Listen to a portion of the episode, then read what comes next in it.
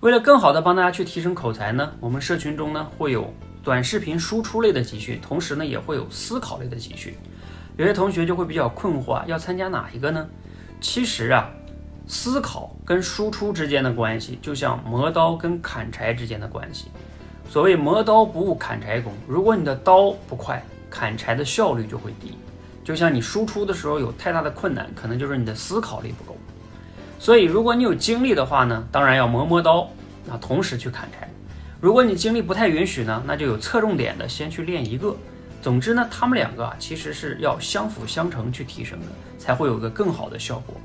所以你可以根据自己的情况实际去选。